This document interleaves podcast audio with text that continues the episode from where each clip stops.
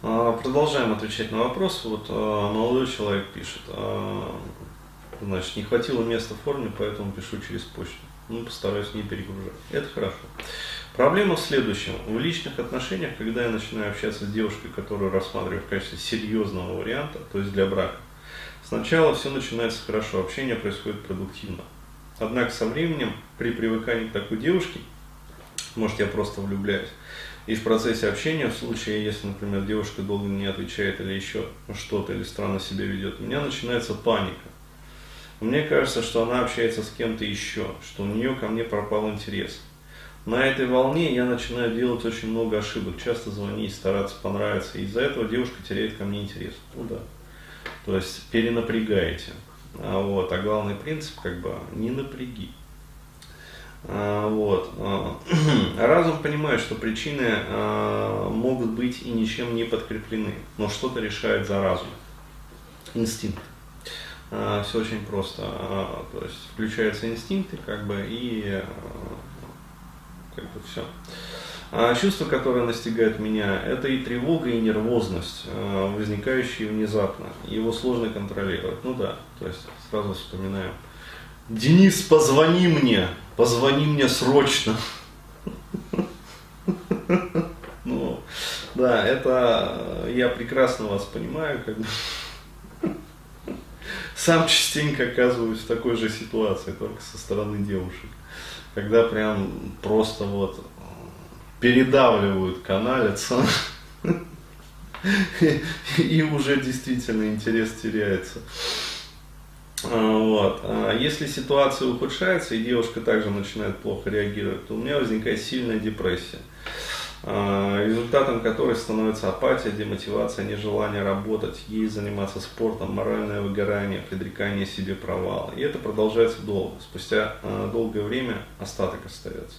Друзья говорят, что это в том числе неуверенность в себе, но я уверен, что проблема намного глубже. Это, возможно, связано с прошлым негативным опытом пару раз. Когда я серьезно общался с девушками, одна жила в другом городе, начали общаться с другим, а второй родители выдали замуж за другого. Ну, то есть, да, то есть, как бы общался, а рыба уплыла. Все эти события оказали на меня травмирующее воздействие. Возможно, это тоже сказывается. Боязни девушек нет. С девушками, с которыми общаюсь, без серьезных намерений, а для секса хватает. К ним нет привязанности и чувств такого не возникает. У меня 2 высших, работаю, воспитывался в нормальной семье, но материнское воздействие до конца блокировать не удалось. В любом случае, хотелось бы понять, что это такое, тревога, страх и так далее. И просьба сказать, что с этим делать, возможно ли справиться лично, если невозможно, если нет, то порекомендуйте кого-нибудь из своего центра. Конфиденциальность важна заранее, спасибо еще раз, извиняюсь за такой длинный вопрос. Ну, скажу так, здесь на самом деле, да, присутствует как бы тревожность, вот, помноженная на очень сильную такую инстинктивную составляющую. Вот, а я бы сказал так, вот, как сказать, немножечко вот в мистику хочется залезть, да, ну, тема мистики сейчас актуальна, вот, и вспомнить там одну из заповедей, что да не поставь жену свою выше Бога своего, да? Иначе потеряешь и Бога, и жену. Вот, в свете ну, вот этого вопроса можно сказать так, то есть мужчина, который слишком зацикливается на женщине, вот, он теряет и женщину, и, в общем, и покой, и сон, и мотивацию, и как бы связь свыше. То есть, иными словами, вот ситуация здесь такая, ну, как я понял, да?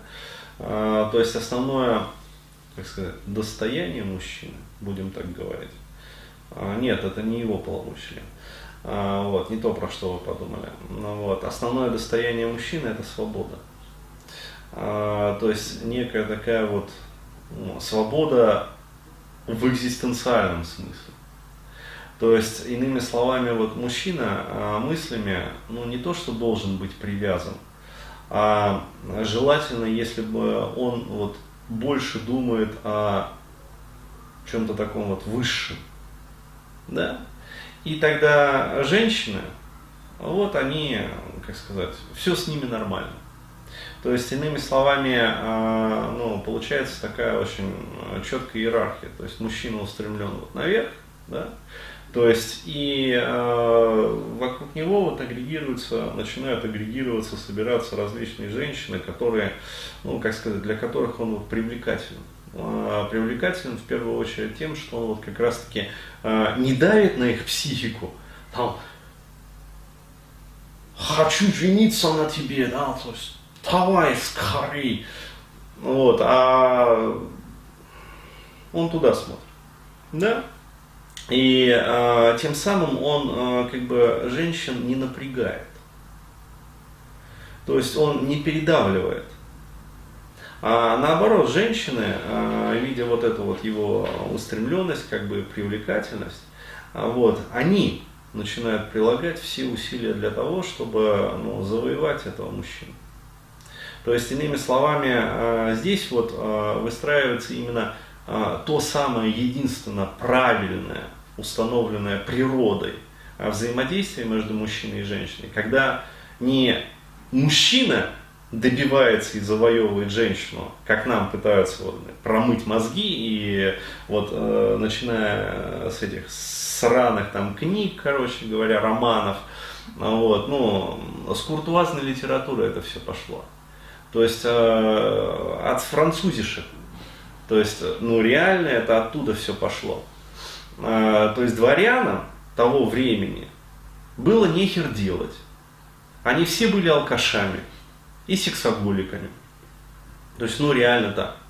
То есть, работали крестьяне, как бы, а они балду пинали. Вот. Верить в Бога они не верили. Им это было нужно. Вот, то есть они людьми были очень такими приземленными, то есть короли всякие эти самые и прочие поголовно умирали от алкоголизма, ну, то есть, ну, реально так, либо гибли там в войнах и, да, от неизлечимых болезней сифилиса там и прочих вот этих вот любовных зависимостей. Вот, то есть и чем они занимались? Они посвящали все свое время вот этой вот, ну, разврату. Они посвящали все свое свободное время. То есть, начиная от крестьянок и кончая вот, всякими прочими маркизами. Вот. И естественно, как сказать, ну, возникло вот это вот направление куртуазной литературы, добивание там, как сказать, женщин. То есть, ну, короче говоря, вот, проще говоря, извиняюсь за мой французский.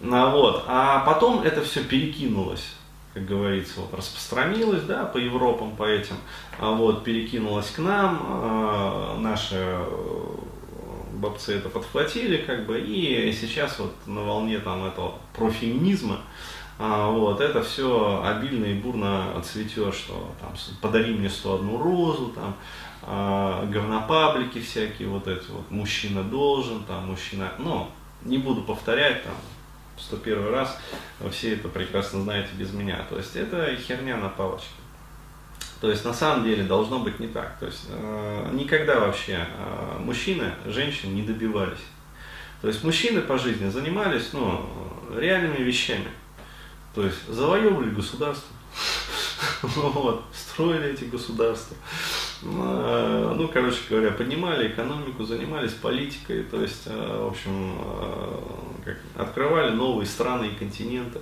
то есть, интересную жизнь вели, вот. И вокруг них, вот, как раз-таки вокруг таких интересных мужчин, вот, были женщины, вот. То есть, а сейчас, как говорится, ну да, мужик измельчал, вот, превратился в баба-раба, вот, который, как сказать, вот, воспитан мамками, няньками там, и прочее, прочее. Вот, естественно, на уровне вот такого вот подсознательном, таком уровне, все вот эти вот программы прошиваются о том, что мужчина должен вот за свою женщину там трястись, там, должен ее добиваться, то есть произошел тотальный перекос который влез в инстинктивные программы, как бы отпустил вот этого вот внутреннего зверя, да, то есть тревожность вот этого вот инстинктивного, и, естественно, все идет в разнос. То есть вот задача заключается в том, чтобы починить, как говорится, свою кукушку, да, и проработать вот эти вот все моменты, то есть изменить свое неправильное мышление, то есть сделать его правильно. То есть, иными словами, ты хочешь, да, на какой-то девушке жениться, вот, то есть ты рассматриваешь ее в качестве потенциального